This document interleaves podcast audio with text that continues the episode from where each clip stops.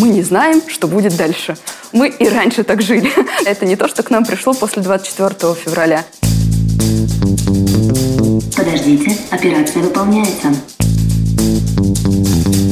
Если бы раньше я сказала, вы что, какие слитки, какие наличные, то теперь говорю, окей, пусть будет и слиток, и наличные, и биткоин. Заберите карту. Застревают сейчас люди, которые очень долго принимают решения. Вот этим тяжелее всего. Они ищут, по сути, идеальное решение. Заберите деньги.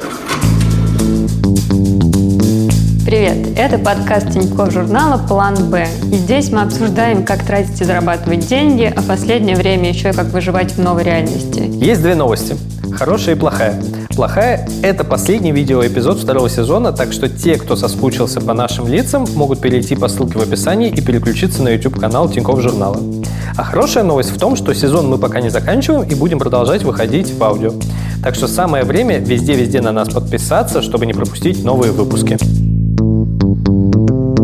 Я тогда, Илья, что начну сразу жаловаться, как у нас это Как обычно, да. Я принято. открываю здесь свой кабинет, проходи, жалуйся, давай.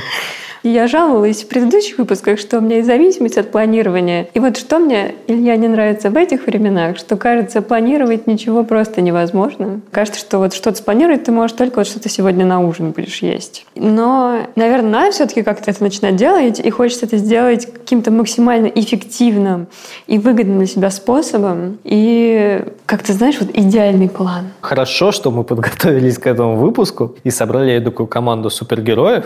Вы, дорогие аудиослушатели, нас не видите, но у нас в гостях сейчас сразу три человека. Психолог, финансовый консультант и карьерный консультант. А говорить мы с ними будем одновременно, никогда такого еще не было. Прежде чем мы начнем, рекламная интеграция. Если у вас еще нет карты Тинькофф Black, то у нас для вас есть новости. Вы можете успеть оформить ее до 30 июня, и тогда для вас обслуживание будет навсегда бесплатным. И, конечно, в эти времена тяжело говорить, что что-то будет навсегда, но вот про годовое обслуживание Black это так. Но если у вас уже есть такая карта, то вы можете предложить ее оформить своим знакомым по своей специальной ссылке, и тогда они получат бесплатное вечное обслуживание, а вы получите тысячу рублей за каждого человечка.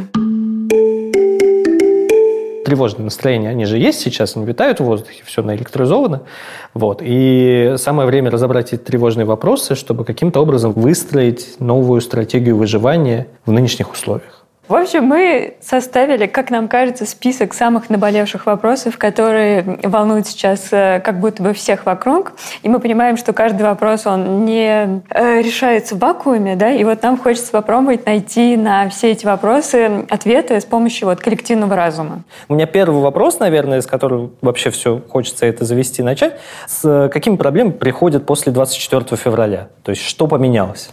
Э, Если мы говорим про там, специалистов или middle менеджеров, то это вопросы о том, как принимать решения о релокации, стоит ли переезжать или не стоит, на что вообще ориентироваться. Это Ксения Авдей, основательница школы менеджмента академика, карьерный консультант и автор книги «Как искать работу на современном рынке труда». Второй пул вопросов – это, конечно же, как искать э, работу если, собственно, произошли какие-то сокращения или изменения, и, например, сокращение только предстоит. Третий пул вопросов – это вопросы про переобучение. То есть чему переобучаться. Mm. Это тоже любой кризис, он запускает процессы размышления о том, что все, пора, пора менять, и плюс какие-то индустрии схлапываются, трансформируются серьезно, и человек уже там, быстрее принимает решения. Но каждый кризис разный, и этих всех людей объединяет то, что Сейчас им приходится в очень короткие сроки принимать, по сути, очень серьезные решения. Обычно к вопросам про поиск работы, про переобучение или про релокацию люди иногда идут годами. А тут тебе нужно по щелчку там, за несколько дней принять какие-то решения важные. Или, например, в драматической ситуации один супруг принял решение, уже ищет работу, активно с этими вопросами работает, а другой человек еще в себя прийти не может. И вот таких ситуаций тоже много. Драма еще может состоять в том, что один человек не хочет уезжать, а другой, наоборот, принимает для себя окончательное финальное решение. Кризис подсвечивает всегда такое осознание, что ли, да, ситуации, где я, в какой я ситуации оказалась, какие у меня возможности. Это Анастасия Веселко, финансовый консультант и автор проекта «Девушка с деньгами». И для кого-то это потеря работы, люди не знают, что делать с сократившимся бюджетом. У кого есть сбережения, те беспокоятся, а что делать с ними, потому что инфляция, потому что курс. Кто покупал валюту, беспокоится, что курс снижается. Кто не покупал, беспокоился, что курс рос. Не знаю, миллион вопросов. Просто mm. куда ни ткни, везде вопрос. И сложность еще в том, что каждый день менялись условия. У меня такая ассоциация всегда, как в кино показывают люди там, на космическом корабле, и у них начинают двери закрываться. И они к одной дверь закрылась, они ко второй дверь закрылась. И вот ну просто что делать? ко мне приходят со всеми этими проблемами, но в первую очередь с эмоциональным состоянием. Потому что ну, очень важно признать, что во-первых, правда, произошел переломный момент, и это всегда про утрату одной жизни, утрату мечт, утрату какого-то самоопределения. И ровно в этом моменте уже очень важно пережить огромный спектр чувств. И горевания, утраты, и беспомощности, злости. Им всем очень важно дать место. Это Елена Мицкевич, практикующий психолог, тренер эмоционального интеллекта, автор подкаста и портала с психологами «Ты – это важно». Ну а дальше запросы, правда, очень сильно разнятся. Кто-то пытается как-то стабилизировать, потому что ну, первое время особенно было очень много таких кризисных консультаций. После стабилизации люди пытаются себя пересобрать. Там вопросы самоидентичности. Никуда не уходят вопросы отношений. Вопрос действительно, кто я, где я, где я хочу быть, где мне будет хорошо.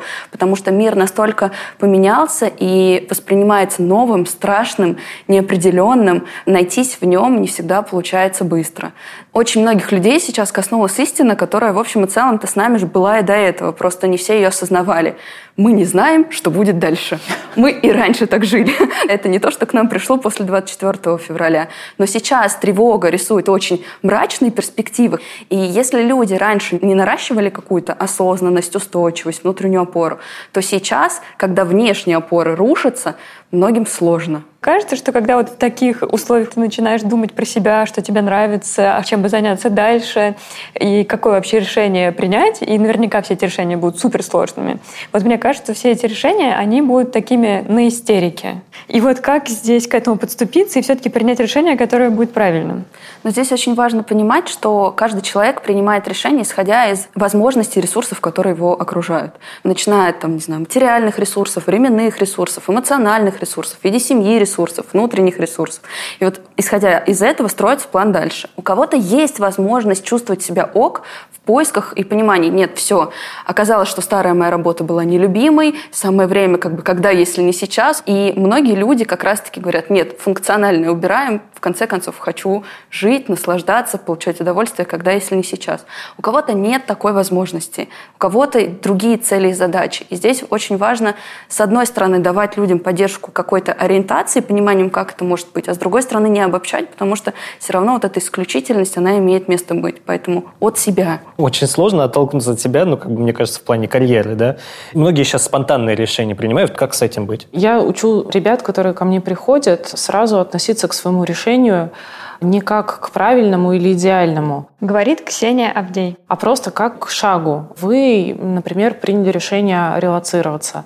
Сделали это очень быстро. Быстро купили билеты, собрали все в сумки, в пакеты там и уехали. Все, нормально воспримите. Это эксперимент. То, что будет дальше, это будет уже следующим шагом.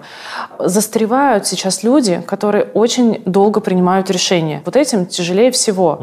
Mm. Их, во-первых, рвет эта амбивалентность. Они ищут, по сути, идеальное решение. Идеальных решений в кризис не бывает.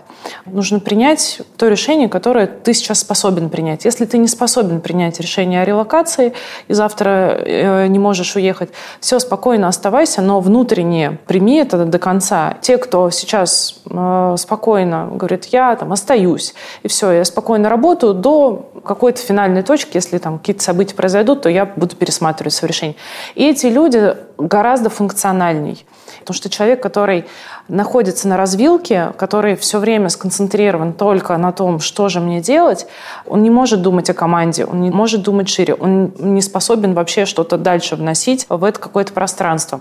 И поэтому я за то, чтобы чуть быстрее вот продвигаться. И, с одной стороны, хочется там погрузиться в себя, порефлексировать, поискать какие-то смыслы. Но проблема вся в том, что смыслы — это не та конструкция, которая формируется быстро. Смыслы формируются у нас годами, иногда десятилетиями. Но решение принимать приходится все равно каждый день, угу. и к этому нужно просто вернуться. Постепенно, поступательно. Можно начинать с мелочей, а дальше продвигаться и э, анализировать, и включаться. Ты просто продолжаешь жить, и ты гораздо более жизнеспособен и больше в этот мир э, способен принести для себя и для других. Ну, то есть истощает на самом деле вот это ожидание какого-то от себя, вот этого решения, да, а как только его принимаешь, то ну, как бы сразу можешь за него нести ответственность просто. Совершенно и... верно. И метание. То есть, потому что метание – это тоже часть такой непринятой ответственности на себя, что ты можешь ошибиться. Угу. И если ты разрешил себе ошибаться и уехать за 200 тысяч в Турцию в первую волну, купив билет,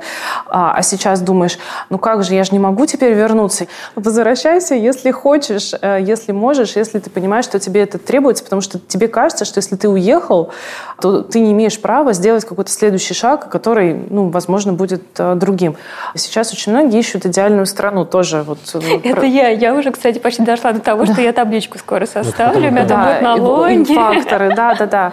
Сейчас тоже страну, в которую вы переезжаете, ее тоже нужно воспринимать. Это какое-то пристанище, возможно, временное, возможно, постоянное.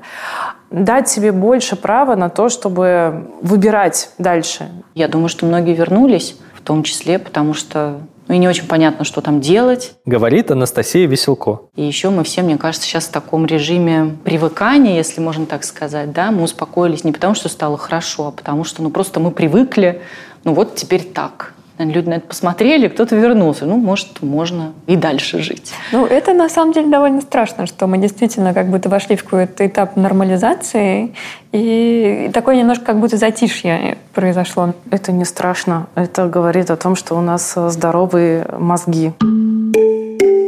Ну да, мы просто вот говорили как-то в одном из предыдущих выпусков как раз про то, что ну, там труд будет становиться примитивным. То есть не будут востребованы специалисты вот, высокого класса, а все айтишники смогут найти себе работу, дай бог, в оборонных предприятиях. Мне кажется, это какой-то очень продаваемый кликбейтный э, прогноз. Это снова Ксения Авдей. Но реальность, как обычно, она шире. В разных сегментах, в разных индустриях все будет по-разному. И также все будет э, развиваться определенными итерациями. Мы будем видеть э, эти тренды. Просто сейчас в обостренной ситуации мы еще и тренды не можем увидеть. Mm. А мы потом увидим, что нам закрыли санкции, какие возможности действительно там откроются, с какими странами перестроятся взаимоотношения и так далее далее. Я, может быть, вообще пессимист. Но, наверное, в отдельных областях будет нормально, в отдельных плохо, в каких-то плюс-минус, но в среднем будет хуже. Это снова Анастасия Веселко. Огромное количество людей просто банально сейчас остались без работы. Угу. А в среднем это к чему приводит? Это приводит к снижению покупательской способности. Мы меньше покупаем, люди хуже отдают кредиты, закрываются банки. Это влечет, там, не знаю, невыплаты по ипотеке, останавливаются застройщики. То есть это огромный ком мы его просто пока не видим. Угу. Вот даже сегодня я была в торговом центре, я вижу, да, вот этот магазин уже закрыт, этот закрыт, а вот, например, Лаш еще работает, но я знаю, что они уходят, они просто распродают то, что осталось. И условно через три месяца, когда мы придем в торговый центр, а что будет с ним? А что стало с людьми, которые убирали магазины, которые делали доставки, которые размещали рекламу? Ведь они все остались без какой-то части дохода. Mm. И прогнозы по снижению ВВП ну, на 10%, ну это 90-е годы. Да, мы в 90-е тоже жили, я их помню. Мы тоже отмечали дни рождения, что-то праздновали, учились, там, жизнь была, она не останавливается, но просто она гораздо хуже. Я бы здесь все-таки предложила, знаете, как, как шлюзы закрыть. Прошлое герметично закрыть, будущее тоже, и адаптироваться в той реальности, которую мы имеем. Это снова Елена Мицкевич. Все эти формулировки из позиции «у всех», плохо. Это вообще как бы является когнитивным искажением, негативным тем же фильтром или обобщением. Что-то, правда, будет плохо, что-то будет по-другому что-то может развиваться. Но заниматься предсказаниями будущего для сегодняшнего состояния эмоционального, ну, не очень продуктивно, безопасно и целесообразно. Я все равно буду как-то говорить о движении от себя. И когда я говорю от себя, это не означает, что я в таком творческом экстазе и порыве пытаюсь там ветер своих эмоций поймать. Нет. Это про текущие возможности, это про тот самый контакт с реальностью. Но чтобы эту реальность увидеть, тревог будущего надо чуть-чуть отгородить и посмотреть, как я могу развить свои компетенции, какие у меня есть навыки и способности, что, возможно, я долго откладывал, как я могу о себе позаботиться, соглашаться на какие-то предложения и так далее. То есть здесь сейчас очень важно нащупать опору в сегодняшнем дне и разрешить себе быть проактивным, потому что именно это состояние помогает нам абсолютно любые периоды пережить. И сравнительная степень хуже-лучше, она очень разрушительна для нас, потому что принципе, жизнь год от года меняется. Вот так оно есть и точка. И вот эта такая безоценочность восприятия, она помогает нам чувствовать себя ок. Да, я могу грустить при этом, да, я могу, не знаю, чувствовать себя беспомощным или злиться, но эмоции не равно оценка. И вот вторую я предлагаю чуть-чуть убрать. Если можно, здесь дополнила бы, то есть люди счастливые и довольны жизнью могут быть ну, в любых обстоятельствах. И э, финансы все-таки, ну, их можно измерить. И мне кажется, что если я думаю заранее, что мой доход сократится, что я могу потерять работу, что что-то пойдет не слишком хорошо, и это факты, да, как бы, это не значит, что я буду несчастна. Но если я заранее об этом подумаю, я смогу, во-первых, быть к этому готовой, во-вторых, не ждать, что сейчас, ладно, недельку-две пройдет и все наладится, оно не наладится или не наладится так быстро. И действительно быть проактивным, но вот из принятия, из принятия того, что действительно может стать хуже в измеримых показателях. Я в 90-е годы жила прекрасно, счастливо, у меня было счастливое детство, и не было того, да, что все грустили, не знаю, открылись H&M, и все стали счастливы. Нет, конечно, не от этого зависят наши эмоции. Но мне кажется, что контакт с реальностью, он как раз в том, чтобы предполагать и ухудшение ситуации. Я хочу понять, вот именно какие-то практические советы для себя здесь вынести. Что я должен делать, чтобы больше понять про себя? У эмоций есть очень важная функция. Они нам помогают видеть, что нас окружает, и замечать свои реакции, то есть сигналы какие-то. Задавать себе вопросы, а что со мной происходит, а почему я так реагирую, а что я чувствую, и чего я самого главного хочу. Мне бы, конечно, хотелось какую-то волшебную пилюлю сейчас сказать, делай раз, делай два, Нет, делай это, три. это тоже нормальный ответ, да, что волшебной пилюли никак Не, давай нет. да. его сделаем менее общим и спросим, хороший ли сейчас момент для того, чтобы как-то менять специальность и делать что-то новое. Любой кризис – это идеальное время для обновления. Потому что в кризис ломаются предыдущие законы, куча все равно возможностей, оно образуется. То есть если вы сейчас думаете о том, что ваша область, э, например, умирает или как-то сильно меняется, и вам не нравится, как она меняется, вы не видите там какой-то перспективы для себя, кризис – это очень хорошее время, потому что вот как только приходит вот этот момент адаптации, когда шоковое состояние уходит, как ни странно, вот многие фиксируют, по крайней мере, мои клиенты, что как будто теперь становится вот что-то более понятно. Вот нужно найти это более понятное и совместить это с тем, что происходит на рынке. И вот эту часть, которую не делает практически никто. Люди ищут работу на джоб-ресурсе, в своей голове, с психологами. Но нужно понимать, куда движется этот мир. Как исследовать рынок труда в той стране, куда ты пытаешься релацироваться или куда ты хочешь, например, через пару лет переехать. Эта информация очень серьезно корректирует вообще понимание, кто ты на рынке труда, как туда зайти, какие навыки нужно получить, там ли ты их получаешь, может быть, сразу за рубежом нужно учиться, ну и так далее. Это очень помогает принять решение, как ни странно. То есть наш мозг, он часто прокрастинирует в тот момент, момент, когда ему недостаточно информации для принятия решений. Насыщение вот этой информацией, так, у нас вот здесь такие вакансии, у нас такие компании в этой стране, у нас такие рынки вот прогрессивные там здесь, э, и все, и человек начинает быстрее двигаться. Поэтому позвольте себе, дайте стадию вот этого активного research а. Ее чаще всего пропускают. Он важный, потому что потом человек опирается на мотивацию. Ну, мне Ксюша Авдей сказала вот идти туда. У нас же все-таки подкаст про деньги, про траты. Что делать с деньгами, ну, в таком случае, в кризис? Какая стратегия поведения на самом деле? А вот никто не знает. В том смысле, что нет единого какого-то вот правильного решения. Делай так, так, так, и все будет хорошо. Это Анастасия Веселко. Когда началась эта ситуация, мне кажется, все финансовые блогеры, эксперты, все как раз стали психологами в каком-то смысле, потому что основной посыл был, он им остается, что первое, надо успокоиться, не кидаться, там, не знаю, покупать доллар по 130 или снимать все деньги, там, покупать квартиру. Ну, в общем, никаких резких движений. Действовать маленькими шагами. Попробовать чуть-чуть тут, чуть-чуть тут, чуть-чуть тут.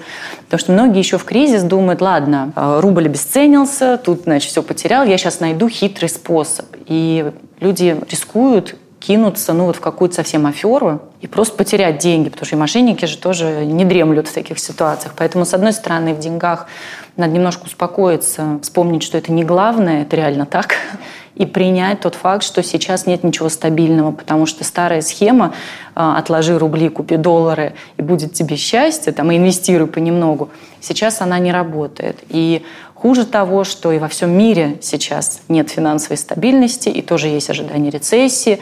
То есть э, не получится сейчас куда-то так вот хитро вложиться и спать спокойно. Деньги вы, возможно, потеряете, мы все уже потеряли. Возможно, не будет лучшего варианта, скорее всего, вы совершите какие-то ошибки. Единственная стратегия, которая нам остается, это раскидать по разным корзинам. Просто постараться разложить вот и рубли, и валюта. Есть счет за границей, значит, что-то за границей. Есть возможность там в бизнесе какие деньги оставить. И это тоже сделать. И дальше вот привыкать жить в таком режиме, потому что есть ощущение, да, что стабильности не будет. У меня вот с этим связан, мне кажется, некий экзистенциальный кризис, потому что вот мы как раз были теми людьми, которые тоже учили других людей откладывать деньги. Нельзя жить одним днем, э, вас ждет пенсия, она будет 10 тысяч рублей, поэтому рубли, доллары, евро, инвестиции. И вот мне теперь не очень даже понятно, как работать, потому что сейчас мне это кажется супер бессмысленным. Ну, мы все-таки сейчас действительно в ситуации форс-мажора. Это надо принять тоже, да. Мы через год, может быть, это вспомним, что да, ну ладно, в 22-м вообще все. Как в 22-м я просто ничего не могла сделать, потому что не было возможностей. И это нормально. Ну, то есть это нам не повезло, что мы это проходим, но просто принять этот факт. И на самом деле принципы как раз отложить немного в рублях, отложить немного в валюте и какую-то часть инвестировать, это правильная стратегия, потому что я уверена, что люди, у которых есть сбережения, себя сейчас чувствуют гораздо более спокойно. Поэтому все мы правильно советовали. Вот другое дело, что, как оказалось, да, например, недостаточно рублевого счета в одном банке. Хорошо бы в нескольких банках на всякий случай. Хорошо бы все-таки счет за границей. Оказалось, что полезная вещь э, для многих вообще ключевая. Просто нужно больше корзин, вот что mm-hmm. мы теперь понимаем.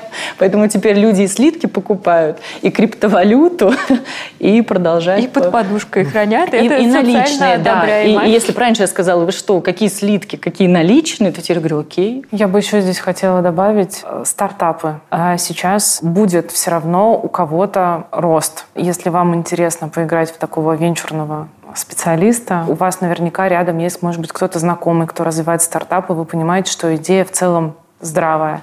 Это хорошо сейчас делать. Mm. Часть, часть денег. Часть, да, часть да, денег. Да. Внимательно, часть. Но, кстати, я тут с каким-то венчурным инвестором разговаривала, он говорит, что в России, конечно, будет ну, не так интересно, но, тем не менее, например, даже российские венчурные инвесторы, которые уехали, будут давать деньги предпринимателям тоже, которые уехали, сами между собой все равно будут организовывать связи или комьюнити. Варианты есть, да, но надо быть готовым искать, меняться, быть гибким и быть готовым к потерям. Вы вроде задаете такие вопросы, желая получить какой-то конкретный ответ, разобраться, понять в разных стратегиях.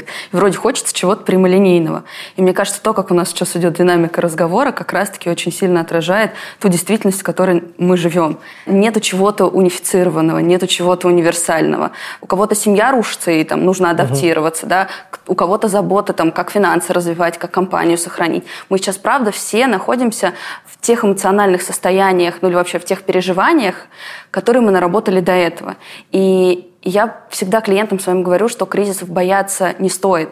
Они нам нас обнажают, они нам дают возможность лишний раз познакомиться с собой. Потому что если до этого мы имели возможность в какое-то более устойчивое время жить на инерции, жить на автомате, не очень сильно какими-то вопросами задаваться, потому что среда поддерживала. Сейчас среда не поддерживает. Сейчас поддерживает то, что мы умеем нарабатывать, то, как мы умеем справляться. Такая адаптивность, которая сейчас, правда, нам очень сильно нужна.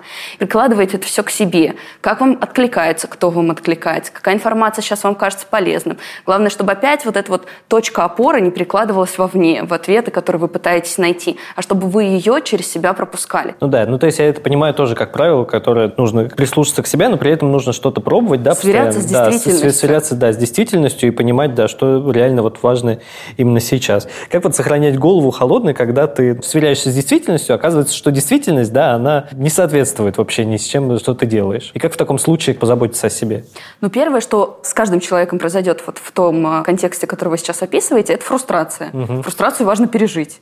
Потому что да, у меня шок. Я думал, что мир такой, он оказывается такой. Это значит, что не избегать. Я стараюсь, там, не знаю, не бояться страха, не тревожиться от тревоги, а просто понимать, да, я беспокоюсь, да, я не знаю, что делать. Или если я пока не готов какое-то решение принять, принять, что я сейчас не готов принять это решение. И это уже какая-то определенность. То есть я что-то проживаю и с этим дальше двигаюсь. Я это чувствую, и точка. Мне не надо от этого состояния бежать что-то делать. Я могу это выдерживать. Вот я сейчас вовне раскладываю это на две такие фигуры. На эмоционирующего ребенка и на взрослого, который его выдерживает и поддерживает. Во взрослом возрасте эти две фигуры должны быть у нас развиты в контакте обе, которые помогают нам, с одной стороны, видеть свои эмоции, а с другой стороны, опираться и думать, ага, а это сейчас уместно, а я сейчас вообще, насколько это целесообразно, юани в час ночи переводить, когда курс скаканул, да?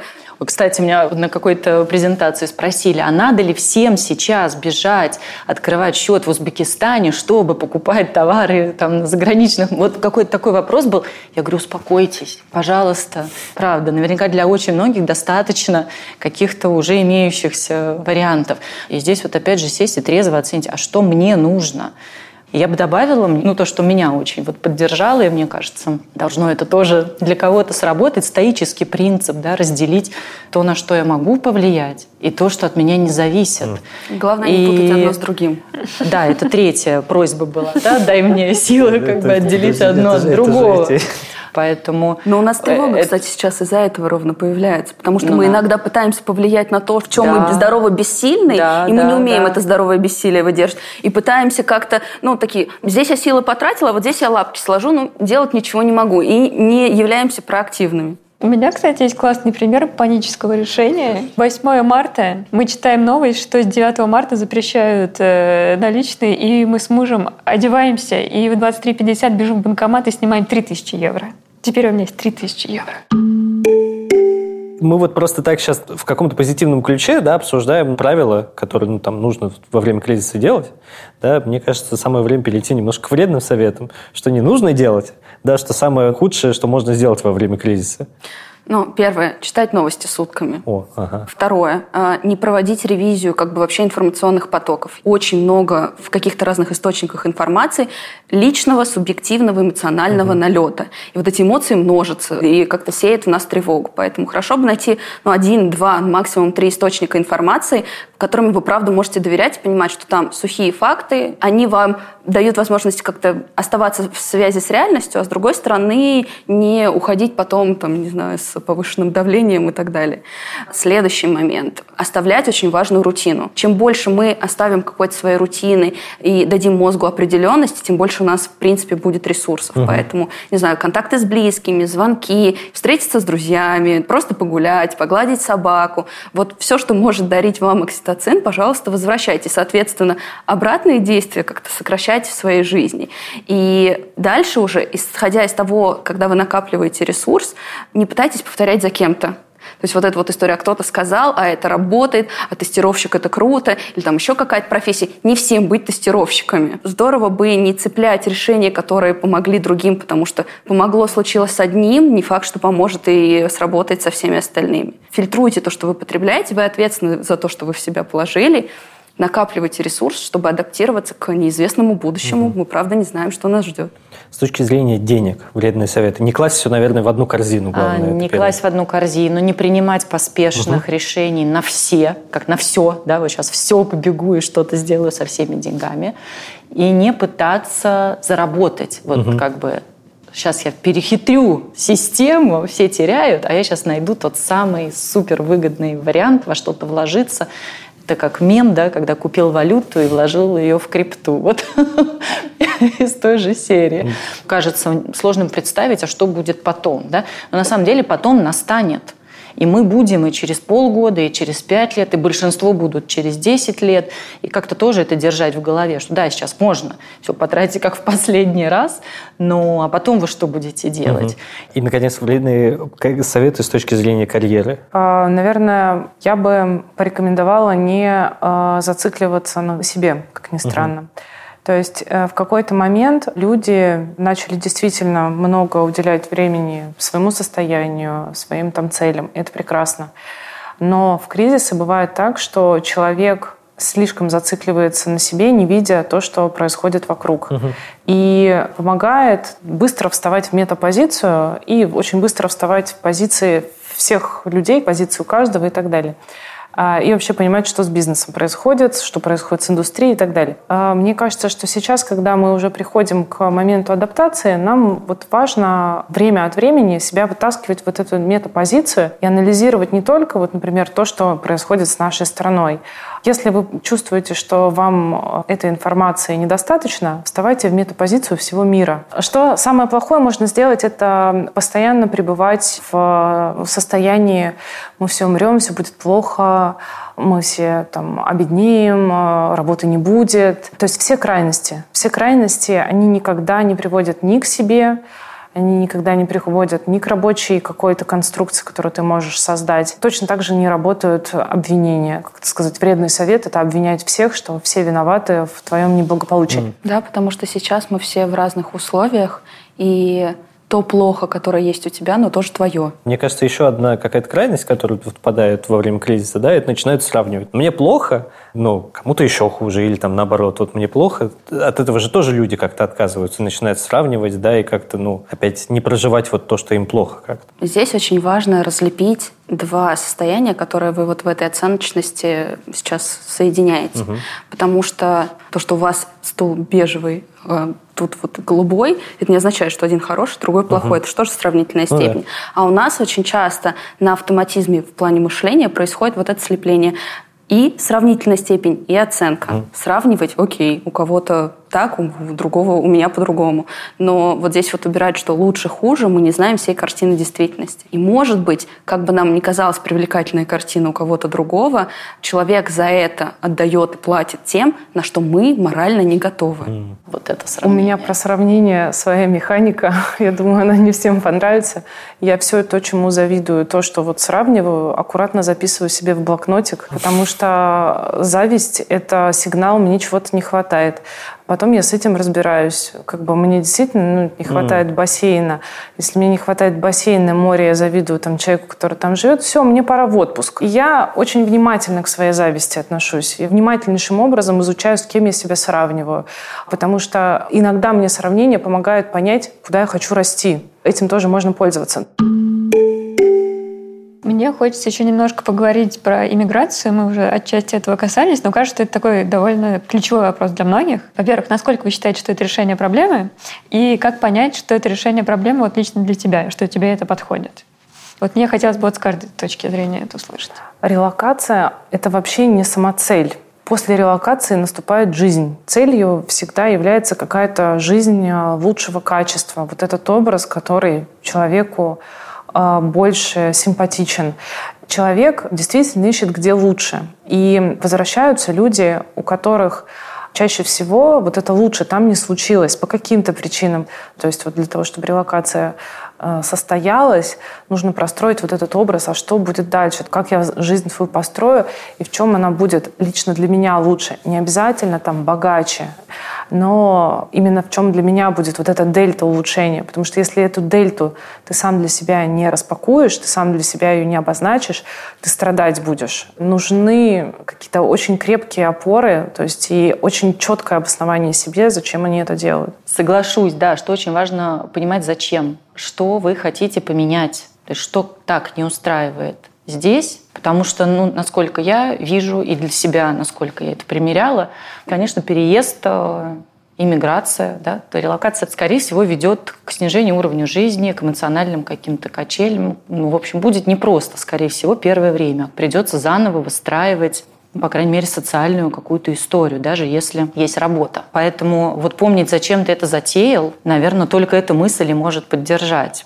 потому что, ну, наверное, какое-то приличное время пройдет, прежде чем ты себя там почувствуешь как дома. Другое дело, что это не обязательно всю жизнь. Действительно, можно поехать, посмотреть, вернуться, сменить страну и так далее. Это путь некий. Мне кажется, что очень правильный пункт, что часто нам кажется, что там это есть а там этого может тоже не оказаться. И вот нужно то, от чего бежишь, тоже очень хорошо распаковать для того, чтобы соизмерить, а будет ли это там. Ну, например... Или там, даже оно да. будет, но будет да. еще 10 того, чего ты не ожидал, Да. к чему мы не привыкли, что у нас по-другому. То есть Надо готовиться к глобальной перестройке ну, себя на новом месте.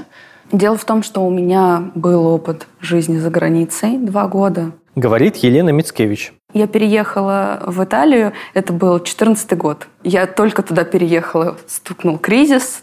Опять же, первая была как раз-таки партия санкций в адрес России. Первый вообще рост, э, ужасный скачок евро. И как бы просто шок был. И у меня случился, правда, кризис. То есть потому что как бы ты не был открыт и там, а- адаптивен, ты все равно не всегда можешь додумать, что тебя там ждет. То есть здесь так или иначе к вещам, которые нас не удовлетворяют, мы уже адаптировались, мы уже привыкли. Очень важно понимать, что помимо бенефитов, на которые мы зачастую очень так зашоренно хотим фокусироваться, мы еще и получим огромный такой список особенностей, сложностей другой страны. Нету рая на земле, нету идеального места. И не факт, что с теми сложностями вы сможете также адаптироваться, как с чем-то, что здесь вас не устраивало, но вы терпимость как-то взрастили в себе. И вот это вот ощущение, что я чужой, оно проходимо, да, то есть если я понимаю, что я уважаю, я умею любить себя, людей вокруг себя, я могу, правда, адаптироваться. Но то, что ты, например, в культуральном слое, в языковом слое правда, обеднеешь, это тоже важно понимать. И вот эта вот история, когда ты двигаешься к чему-то, да, оно, правда, помогает тебе более сознательный шаг предпринять, чем когда тебя что-то подпирает извне, и у тебя не до конца свободное решение. И кажется, что я сейчас убегу, и мир будет идеальным. Или там вот здесь вот кризис, а там лучше. Да нет. В том же 2014 году в Италии был жуткий кризис. По Италии прокатилась волна самоубийств, огромное количество бизнеса закрылось тех, которые были ориентированы, например, на Россию, да, потому что тогда тоже уже часть контактов были потеряны. И что будет в мире вообще мы предсказать не можем. И, может быть, мой пример сейчас поможет кому-то тоже осмыслиться, остановиться задать себе лишние, но не лишние вопросы. Чтобы что? От чего? А что ты готов за это заплатить? Не только деньгами. Потери каких-то связей, контактов. Да, у нас есть возможность сейчас быть на связи, поддерживать это. Но кому-то этого мало. А кому-то нужен близкий контакт и возможность встретиться с подругой на кофе. Вот здесь вопрос, что я потеряю? Звучит так, как будто иммиграция это все-таки скорее что-то плохое. Есть ли какие-то бенефиты в этом? Безусловно, здесь вопрос, какая цель. И да, мы зачем-то переезжаем за лучшим климатом, за другим менталитетом, за какой-то большей безопасностью, за возможностью выражать свое мнение. У кого какая ценность свербит? Вот здесь вопрос, что у вас? У каждого бенефиты будут свои. Я думаю, что мы в течение ближайших пяти, может быть, десяти лет вообще поменяем свое понятие дома. Если такие миграционные потоки продолжат происходить, если кризисы будут создавать, опять же, волны иммиграции, а волны иммиграции не только у нас происходят, а в других странах тоже огромные волны, если вот просто поизучать э, статистику. И мне кажется, что сейчас будет происходить вот этот кризис идентичности по отношению к миру.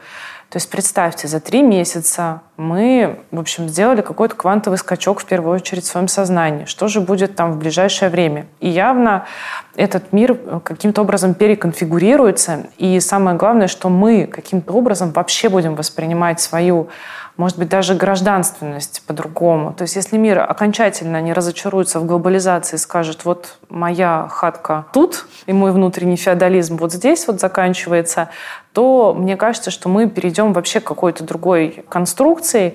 И в пользу моей гипотезы говорит то, что сейчас страны начали открывать дополнительные возможности для того, чтобы люди спокойнее переезжали. Как это ни странно, вот все говорят про то, что нас там не любят и так далее, а я вижу, что правительство готовит просто пачками пакеты, как вот этих там цифровых кочевников э, к себе привлекать, как привлекать специалистов редких. То есть сейчас начнется батл за специалистов, за людей, за бизнесы какие-то, которые можно будет у себя там странам быстро открывать и за счет этого наращивать. Поэтому вот у меня вот такая гипотеза.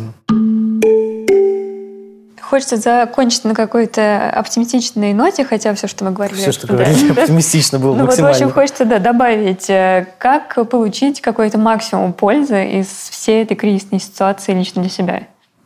Обратить внимание на свою жизнь. Это снова Елена Мицкевич. Я сейчас вижу тенденцию того, что люди, которые до этого могли опираться на сценарий, который предлагала им семья, или то, что было как-то условно принято в их окружающей действительности, да, в их социальном фоне, ломается точно так же, потому что никто не защищен, ничто не предсказуемо. И вот это вот «а чего хочу я?», «а как я могу быть полезен этому миру?», «а как я могу сделать так, чтобы мне в этом мире было хорошо. Сейчас игнорировать свой фон эмоциональный в том числе невозможно. Ну, потому что даже решения, о которых мы сегодня говорим, они все сложные. Поэтому здесь хорошо принять, да, правила поменялись. Да, нужно сейчас взрослеть. Да, нужен контакт с чувствами, потому что это дает нам возможность видеть, что нас окружает.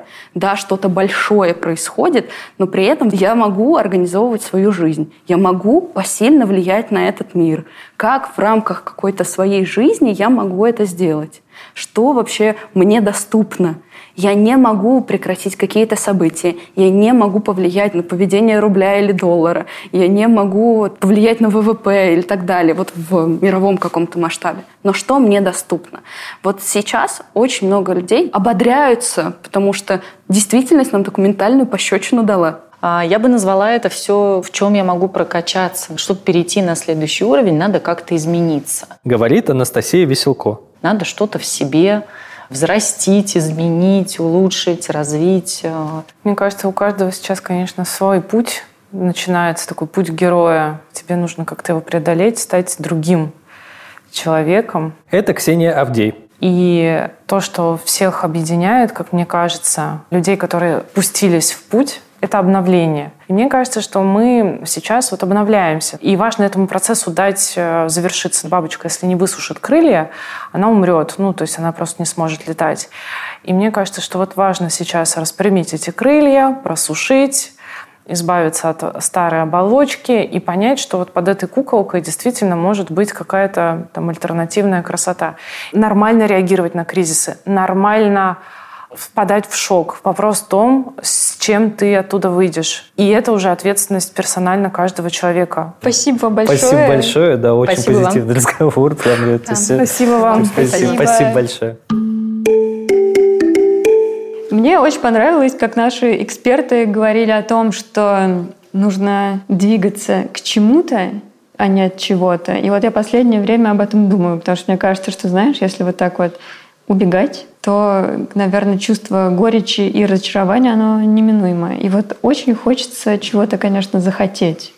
Знаешь, это главная дилемма, которая э, меня беспокоит, что когда мы существуем во время, когда ничего не происходит страшного, то в этом момент мы достигаем вот этой какой-то зоны комфорта, и все, чего тебе хочется, это чтобы все оставалось как есть. У тебя нет стремления что-то новое делать. И в кризисное время тревога, она становится катализатором для вот этих мыслей о том, что ты пытаешься понять, что ты реально хочешь, чем ты хочешь заниматься, да, и вот куда ты вот в это все бьешься. Мне кажется, что отсюда и возникает стереотип, что кризис – это время возможностей. Конечно, бы вот хотелось, знаешь, вот вернуть вот ту свою жизнь вот без этих прекрасных возможностей. И помнишь, мы с тобой записывали в начале года эпизод про наши финансовые цели на этот год, я тебе рассказывала благостно, как мы копим с моим мужем на землю, чтобы поставить там дом, и ездим, значит, смотреть. И вот я прям 24 февраля осознала, что, конечно, никакой земли у нас, видимо, не будет. Но там еще, конечно, что-то с деньгами страшно тут происходило, сейчас как-то с этим уже полегче.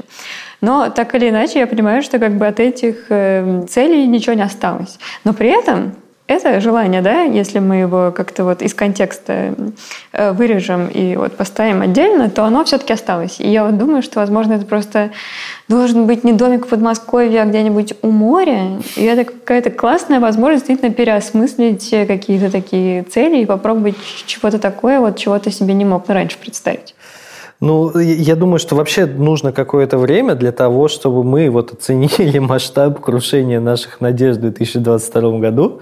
Ну, во-первых, еще все может обкатиться, я Это еще правда, верю в это, да? это правда. А ну, во-вторых, э, кто знает, как еще будет, что нам заготовил день грядущий. Мне близка очень мысль, которую мы сегодня многократно повторяли, да, и поэтому еще раз ее повторю, да, что нужно принимать какие-то решения, принимать хоть какие-то решения и просто нести за них ответственность. А второй момент – это то, что бессилие, да, это нормально, и нужно просто побыть в этом бессилии, проживать день за днем. Еще одна фраза стереотип ужасная, да? Короче, сейчас время, наверное, стереотипов. Людям же говорят, что проще жить в каких-то шаблонах. И вот мы действительно пользуемся некоторыми шаблонами, чтобы как-то облегчить Да. свою действительность. Лучше уж так, чем примитивизация труда, примитивизация каких-то мыслей. Я, кстати, помню, мы делились планами, кто как идет к богатству. И, значит, э, я ужасно над тобой смеялась, потому что ты же говорил, что ну, веришь, что оно как-то само произойдет. И вообще я должна, конечно, признать, что моя вот эта стратегия осторожных принятий решений, и она, конечно, не оправдала себя абсолютно.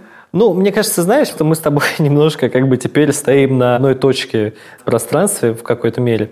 Я, когда э, работал в венчурном фонде, работал с инвестициями, криптовалюта это было всегда какое-то мошенничество, скам, вот это все как-то очень страшно. вот Помню такое твою прочее. эту ненависть. Да, а сейчас, когда он, ну, как бы стандартные финансовые институты, да, которые, наоборот, позиционируются как то, что все стабильно, деньги никуда не пропадут, там, не знаю, агентство страхования вкладов там все ваше защитит.